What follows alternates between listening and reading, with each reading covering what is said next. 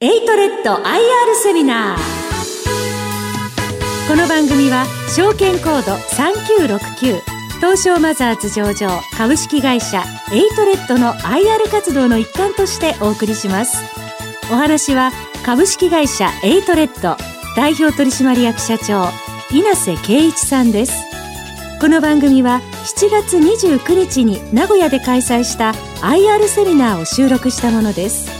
エイトレッド IR プレゼンです。証券コード3969東証マザーズ上場株式会社エイトレッド代表取締役社長稲瀬圭一さんです。大きな拍手をお願いいたします。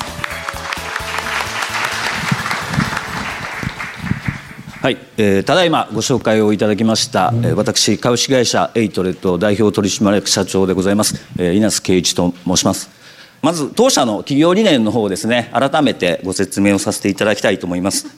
ビジョンの方は社会組織といった常識にとらわれない創造的なソフトウェアを生み出すことで新しいワークスタイルを提供し社会に貢献していくことでございます。ミッションは創造的な仕事をするために必要な時間を作り出して働きやすい環境を提供し続けることでございます。バリューはエイトレッドに関わる全ての方にとってナンバーワンになることということです。当社は2007年の4月1日に設立いたしました。資本金は2億6500万。売上高は今9億6100万という形でございます。沿革でございます。 X-point は実は2003年から販売を開始しておりました、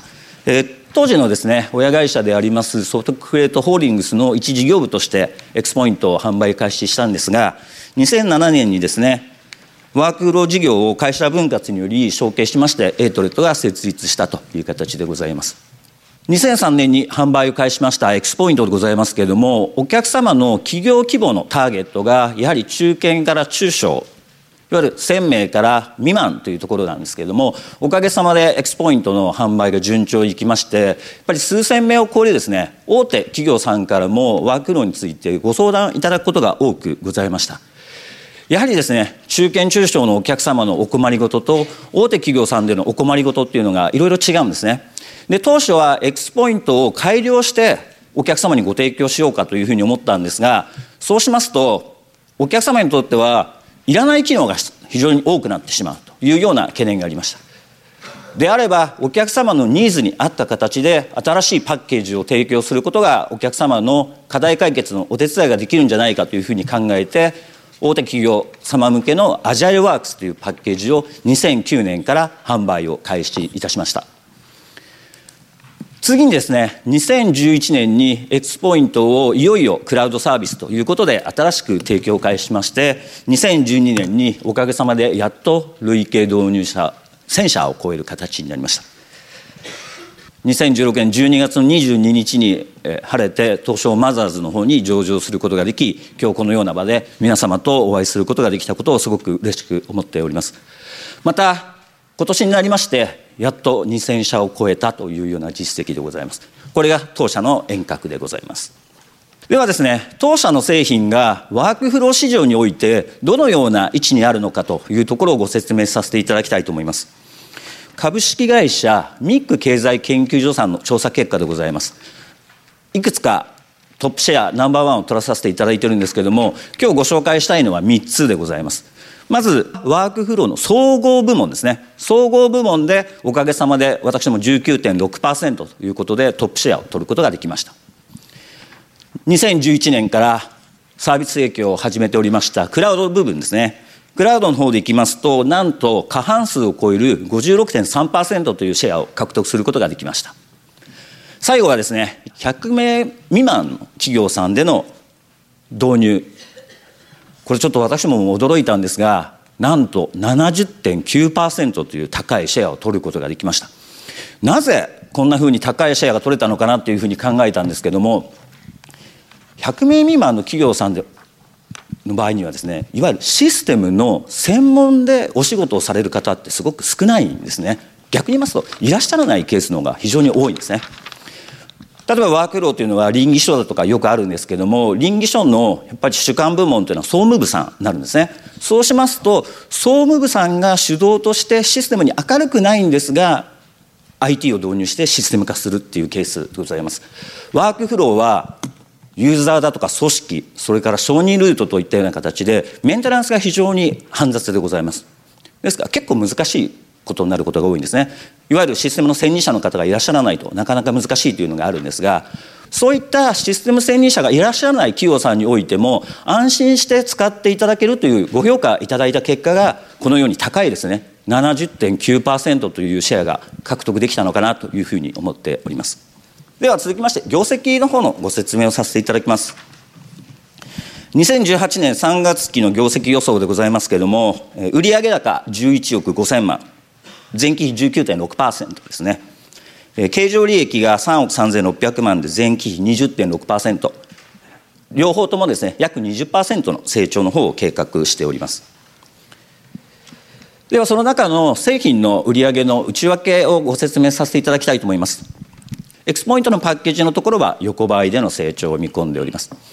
2009年から販売しているいわゆるアジャイルワークスですね。こちらの方は約40%の成長を計画した4億5000万という形になっております。クラウドの方はですね、同じく32%成長の2億2000万という形になっておりますので、このアジャイルワークスのパッケージとエクスポイントのクラウドサービスを伸ばすことによって、今年度の計画11億5000万を達成するというふうに考えております。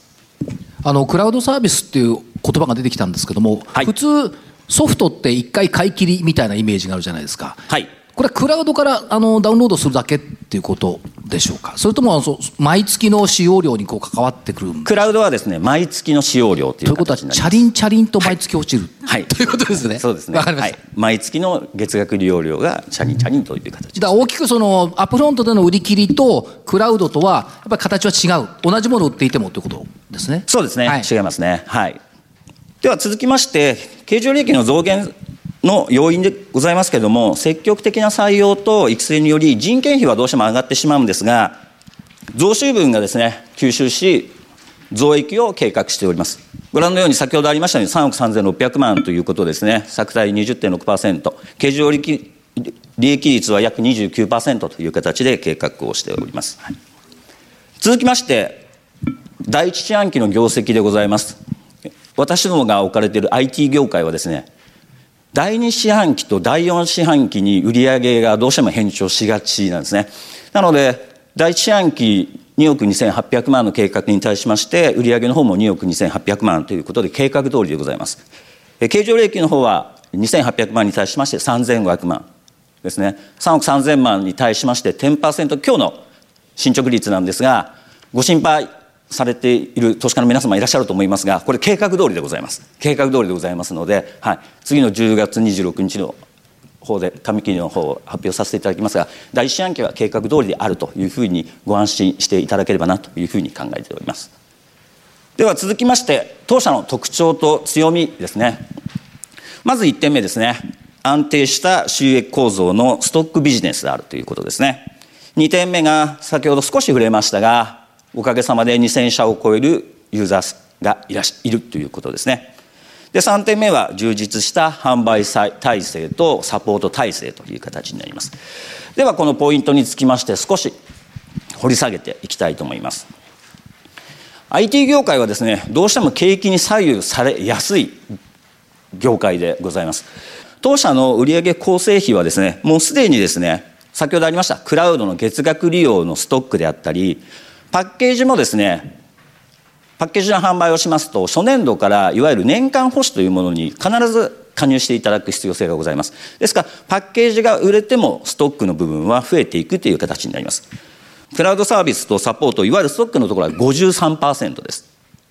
でライセンス販売が47%という形になりますのでこの月額利用料や年間保守というのは景気に左右されにくいという形になりますので長期的なですね安定した収益が得られる構造になっているという形でございます。ですから解約されない限りはずっとストックの部分が入ってきますので非常に安定した経営ができるという形でございます。では今解約がなければというふうにお話しさせていただいたんですがじゃあ解約率はどうなのかというところも気になる投資家の方いらっしゃるかと思いますので今日せっかくですから実データのお話をさせていただきたいと思います。まずあの X-point のパッケージでございます。 X-point のパッケージですね。 X-point のパッケージの解約率は2%です。2% X-point クラウドの方は1%なんですね。当初私どももクラウドのサービスにつきましてはやはりお客様の方もすぐ使ってダメだったら変えればいいやという形をお考えになられるので解約率が結構あるのかなと思っていたんですがなんと1%だったというところですね。で最後にアジャイルワークスですね。アジャイルワークスの方はくどいようですけど2009年から販売を開始しているんですけどもなんと解約はゼロです。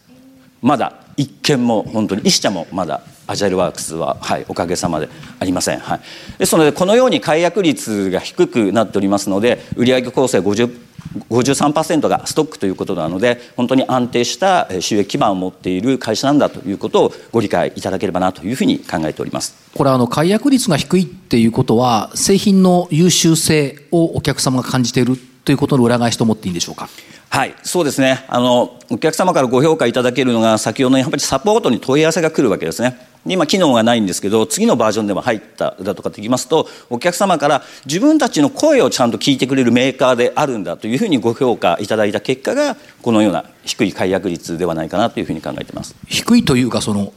多くても2%そうですね。いい場合はゼロってこれものすごい数字だと思うんですけどやっぱりそそこの評価ということですね。はい製品もそうですけどもあとはやはり私ども支えていただいている販売パートナーさんのサポート力ということもですね私どもの大きな力になっているというふうに考えています。ではですねポイント2番ですね。導入企業さんでございます。社名公開許可いただきました一部でございますけどもまずアジャイルワークスのお客様をご紹介させていただきたいと思います清水建設さんですね清水建設さんでも古く使っていただいておりますし全日空商事さんですね全日空商事さんの方は、え、人事システムだとか一緒にこうワークルを導入していただいたんですがこの全日空商事さんの導入をきっかけに全日空さんグループ会社いくつかあるんですがアジャイルワークスが他のグループにも入っているという形でございますので大手こういったグループに入りますとどんどんどんどん横に広がっていくというところも当社の特徴の一つかと思います。またメディアでいきますとフジテレビさんですね。フジテレビさんの方でもアジャイルワークス使っています。先ほどワークフローの部分で倫理っていうふうにお話しさせていただいたんですけどもフジテレビさんはどういうふうに使っているのかというところなんですけども受付で多く使われてるんですね。要はあの来館される方入館だとか受付申請の部分でやっぱりセキュリティ非常に厳しくされていらっしゃるということなので今までやっぱりあの受付に対しまして関係者の方がメールでいついつ誰々さんが何名でお越しになりますみたいな形でやってたんですが皆様メールって使っていらっしゃる方も多いと思うんですけども非常に便利なツールですよね。便利なツールなんですけども企業でのメールの使い方できますとどうしても埋もれてしまいやすいだとかというような課題がありますしまたメールは書く方によって書き方の順序が変わってきたりだとか場合によっては急いでいたので必要な項目がなくてそのやり取りをどんどんどんどんやらなきゃいけないだとかというような課題がありました。やっぱり IT を導入することによってコスト削減業務の改善を図っていくということで今までメールでやられてた部分を当社のアジャイルワークスを使っていただく。一般的なワークフローとは違うような使い方もできるというのが当社の特徴の一つかというふうに考えております。また続いてエクスポイントでいきますとちょうど上段の真ん中あたりにありますね。会計だとか販売管理だとかの業務パッケージを開発提供している PCA さんですね。PCA さんの方も古くからエクスポイントの方をご利用いただいております。で当時はですね全国営業マンの交通費の生産をやっぱり簡素化したいということでエクスポイント導入していただきました。ですけども定着していきましたので次に始まりましたのがやはり先ほど言いました倫理であったり出張申請。それから注文書ですね。注文書をこの会社に発行しますというのの書籍を残す必要性があるということで当社のワークフローを使っていただいているというところですね。経費生産から始まって業務がどんどんどんどん広がった本当にいい例かというふうに考えております。これ経費生産とかそういう形でできるようになると、はい、経理とかの人たちの残業も当然減るってことですよね。残業も減りますね。はい。追っかけてくるんですよねあの経理の人たちって。そうですね。これ早く出せとか言って、はい、それも自動的にいけばまあ、はい。楽になると。そうですね。はい。本当にその通りです、はい、あとあの他店舗でご利用になっていただいているお客様が多いんですけども ABC マートさんもそうなんですが今本当櫻井さんがありましたように ABC マートさんの方は勤怠の業務改善で X ポイントを考えられます。これ何かと言いますと、各店舗でアルバイトの方とかいらっしゃいますよね。で、それを紙に書いて店長が反抗して、本社にファックスするんですね。で、1日に4000枚ぐらい一晩で貯まるわけですよ、ファックスが。で、その4000枚を6人の方が1日だけで、勤怠ですから締めが決まってるので、6人が1日がかりで朝から晩までずっとデータを入れてるだけなんですね。6人が。はい、でそれを X ポイントを導入していただいて入力を全部現場発生にしたんですね。そうしますと本部の方はその6名でやられてた業務をなんと1名でやってるんですね。1名です。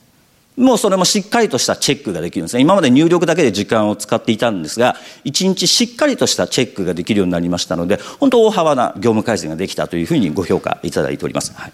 またあの讃岐うどんのチェーン展開をされている花丸うどんさんであったり牛めしの松屋フーツさんですね。それから私もちょっとプライベートでこの間お世話になったんですけどブックオフさんだとかもそうですね。それとあとあのカーディーラーさんですね。これ会社さんが違うんですけどもホンダカーズさんの兵庫さんが数年前に導入していただきまして兵庫で使ってるんだったらうちでも同じような業務だから使えるんじゃないのかということでホンダカーズさんでも今2桁を超える社数でですね使っていただいたりというのもありますしまた公共系でいきますと JA さんだとかでも X ポイントを使っていただいております。JA さんにおいては規模が1000名を超えるケースも多々ありますので場合によってはアジャイルワークスを使っていただいているというようなケースがございます、はい、ですからこのようにですね業種業態を問わなく使い方ができるというのが当社の強みです。もう経営生産だけとか賃貸管理だけっていうところの強みっていうのももちろんあると思うんですが当社は汎用的に使っていただくことを目的としておりますのでこのようにいろんな業務で使っていただいておりますし先ほどの PCA さんのように一つの業務から始まって複数の業務を一つの製品でやっていただくいわゆる例えば経費生産とか勤怠だけと言われる単一の業務だけであればシステムを切り替えるというのは結構比較的容易なんですよね。それがこれを切り替える X-point AgileWorks を切り替えるというふうになるとじゃあ勤怠どうしようか経費精算どうしようか稟議どうしようか出張申請どうしようかとかいろんなことになるわけですね。そうしますとさまざまな業務を一斉に切り替えるというのは非常にハードルが高いのでそういった部分もですねこういった解約率を低くできているのかなというふうに思っています。ですがこれは新規のお客様だけではなくて2000社を超える既存のお客様にもお客様の導入事例を通じてですねこのような使い方もあるので御社の方でもまたさらに業務を広げてみてはいかがでしょうかというようなご提案も私も続けております。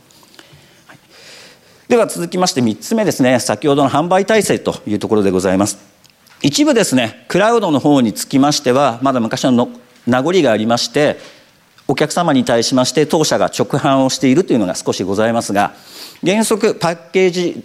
につきましては全て販売パートナーさんを経由してお客様の方にお届けしているという形でございます。で販売パートナーさんの方もですね信頼のおける大手パートナーさんですね。日田システムさんであったり一部ソフトバンクテクノロジーさん CTC さん N ソルさんですね。CSK さんだとか DI さんもあります。またはあの幅広い顧客層と販売店が北は北海道から南は沖縄まで必ずあるようなリコージャパンさんであったりだとかあとは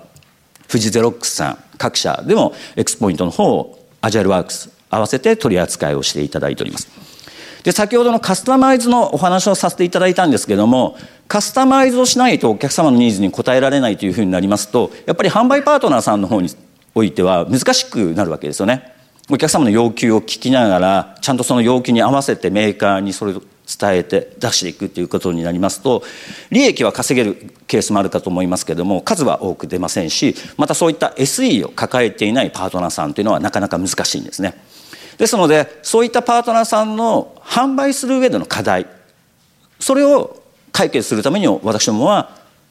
強い製品市場での優位性を持っているパッケージを展開するべきだというふうに考えましたのでもう純粋にパッケージですのでいろんな各パートナーさんの方が安心してお客様の方に導入をしていただいておりますしまた案件によっては当社の営業マンがパートナーさんと一緒にお客様先に行って提案をさせていただくこともありますが大半はパートナーさん自身がお客様に対する販売提案と実際の導入支援もしていただいておりますので当社の営業マンを増やさないと販売できる数が増えないというわけではなくて当社の場合には逆にパートナーさんをどんどんどんどん新規で獲得するもしくは大手さんですので東京だけ対応していただいたのも名古屋大阪広島九州だとかに広げていくというような既存パートナーさんの進行をどんどんどんどんすることによって効率よくお客様に製品を届けることができるという販売体制とサポート体制を有しているというところも当社の特徴であるというふうに考えております。では続きまして当社のですね取り組みと今後の展望につきましてお話をさせていただきたいと思います。まず取り組みでございます。2017年の4月からですね働き方改革の一環としてライクワークバランスの充実とセンサー性向上を目的に在宅勤務制度当社としても4月から導入をいたしました。結果いくつかあの効果がすでに出ているんですけれども5月にもですねサポート人員を強化するために1人採用したんですがその時にやはり今 IT 業界人手不足なんですね。なのであの中途採用とか新卒もそうなんですけど採用非常に難しいんですが当社を決めてもらった時にその理由を聞いたんですね。でその中の一つが今すぐは使う必要性がないんですがやっぱりこういった在宅勤務制度がしっかり導入されているので将来もそういうことになった時にも会社を辞めることなく働くことができるのでそれも一つの要因だったというようなことですので優秀な人材の確保にもつながっているということもありますし、まあ、皆様ご存知の通り在宅ですので通勤の移動時間がないわけですね。そうしますと例えばゆっくり家族お子さんたちと一緒に朝食が取れたりだとか夕飯も一緒に取れたりっていうのがありますのでやっぱり家族との時間が広がることによって非常に満足をしているということですね。でこれを通じて社員の従業員満足度も向上できているんじゃないかなというふうに考えております、はい、また続いての取り組みでございますけれどもサイボウズ社さんのですね日本最大規模となる8000社すでに導入されているクラウドサービスで kintone というサービスがございます。もうすでに8000社も入れてるんですね。でこういったその kintone さんと X-point クラウドの連携ソリューションの方をですね今年の3月の方に提供することになりました。でおかげさまでキントン連携でエクスポイントクラウドパッケージもそうなんですけれどもお客様からの引き合いを多くいただいておりましてもう8000社がターゲットになっているというようなこともございます。他社サービスとのクラウド連携ということですね。今キントンさんのお話をさせていただきましたがキントンさんだけではなくてですね例えばネオジャパンさんのグループやデスクネッツネオであったりだとかまたマイクロソフト社のですねシェアポイントであったりこういったグループやとの連携だとかも取れるようになっております。エクスポイントだとかを導入していただくお客様の約60%はこういったグループやとの連携を導入されることになります。先ほどありました一つを切り替えることはできるんですけどグループペアとエクスポイントをつなげていたらワークフローを変える時も大変になりますしグループペア変えた時にもじゃあこっちはどうしようかということになりますのでこういった連携を増やすことによりまして先ほど同様に解約だとかを低くしていく。またお客様の利便性を高めることによって生産性向上のご支援をさせていただくということでこれからも積極的に他社サービスさんとの連携を広げていきたいなというふうに考えております。ワークフロー市場どのぐらいの規模があるのかというところのご不明点もあるかと思います。こちらの方はですね経済産業省さんの平成26年経済センサス基礎調査の企業数に対しましてキーマンさんの方のアンケート結果なんですけども、こちらのですね、ワークフローツールに関するアンケートの割合を乗じて、当社の方で試算した数値でございます。ワークフローの未導入企業ですね、の想定でございますけども、トータルでいきますと、私どもまだ44万社ぐらいあるんじゃないかなというふうに思っております。セグメントは3つに分けております。100名未満、100名以上1000名未満ですね。また1000名以上というセグメントでございますけども、やはり100名未満のところが非常に多いわけですけども、で、この44万社に対しまして、ワークフローを検討しているだとか、必要だというところを掛け合わせて、比較的ですね、あの潜在ニーズが強い企業というのは、4分の1の10万社があるんじゃないかなというふうに思っています。ですので、まだ少なくても10万社のマーケットはあるというところですね。で、また100名未満でいきますと、9万社超えるというふうに私も試算しておりますので、100名未満で、先ほどのミックさんのデータではありませんけど、まあ、たられば言うと叱られますが、この9万社のシェアところにですね、71%のシェアが取れたらすごいことだなって本当に思ってるんですけどですのでまだまだここの部分の市場っていうのはですね非常に大きくて開拓余地があるというふうに当社としては考えております。あとはワークフローによってですね、働き方改革ということですけれども、これまでもやはり、ライフワークバランスやテレワークといった取り組みというのは進んでいたんですけれども、今までできますと、どちらかというと、福利厚生の一環という形でございました。ですけれども、今回の働き方改革につきましては、少子高齢化による労働人口の減少というの非常に迫ったですね、課題というものがありますので、今までとは違った形で、やはりどんどんどんどんシステム化されるお客様の方が多くありますし、先ほどのテレワークだとか導入するためには、どうしても電子化というのが必須になりますので、非常にやはりお客様から私どもにお声掛けいただくことも多くなっておりますので、当社のミッションでもあります IT サービスを通じて働きやすい環境の支援をしていきたいなというふうに考えております。では続きましてですね、株主様への還元ということですね、今年9月からスタートしてるんですけれども、毎年9月末と3月末の株主様に、クオカードの方を贈呈する株主優待制度を新設いたしました。200株以上は年間4000円ですね、500株以上で6000円、1000株以上で8000円ということでございますので、ぜひこの優待をですね、使っていただいて、当社をご声援していただきたいなというふうに思っております。配当金のところですね、2018年3月期の予想では2.5円増配しまして、今31円というふうに考えております。株主様への利益還元というのは、やっぱり私どもの重要な経営課題として認識しておりますし、やっぱり業績に応じたですね、配当を継続的に行うことを基本方針としておりますので、今後もどんどんどんどんですね、数多くのお客様に当社の製品を使っていただきまして、株主の皆様に多くの還元ができるように進めていきたいなというふうに思っております。当社の新しいサービスでございます。ワークフローのパッケージでもクラウドのサービスでもなくですね、当社が10年間培ってきました、いわゆる申請承認のノウハウですね、それを詰め込んだプラットフォームというサービスでございます。あのちょっとお時間の関係上ですね説明しますとちょっと20分30分かかってしまいますのでエイトレッドもどんどんどんどんまた新しいサービスを提供する会社であるというふうにご認識をいただければなというふうに考えております。はいはい、ありがとうございます。えここまでは、エイトレッド IR プレゼン、証券コード3969、東証マザーズ上場、株式会社エイトレッド代表取締役社長、稲瀬圭一さんでした。大きな拍手でお送りください。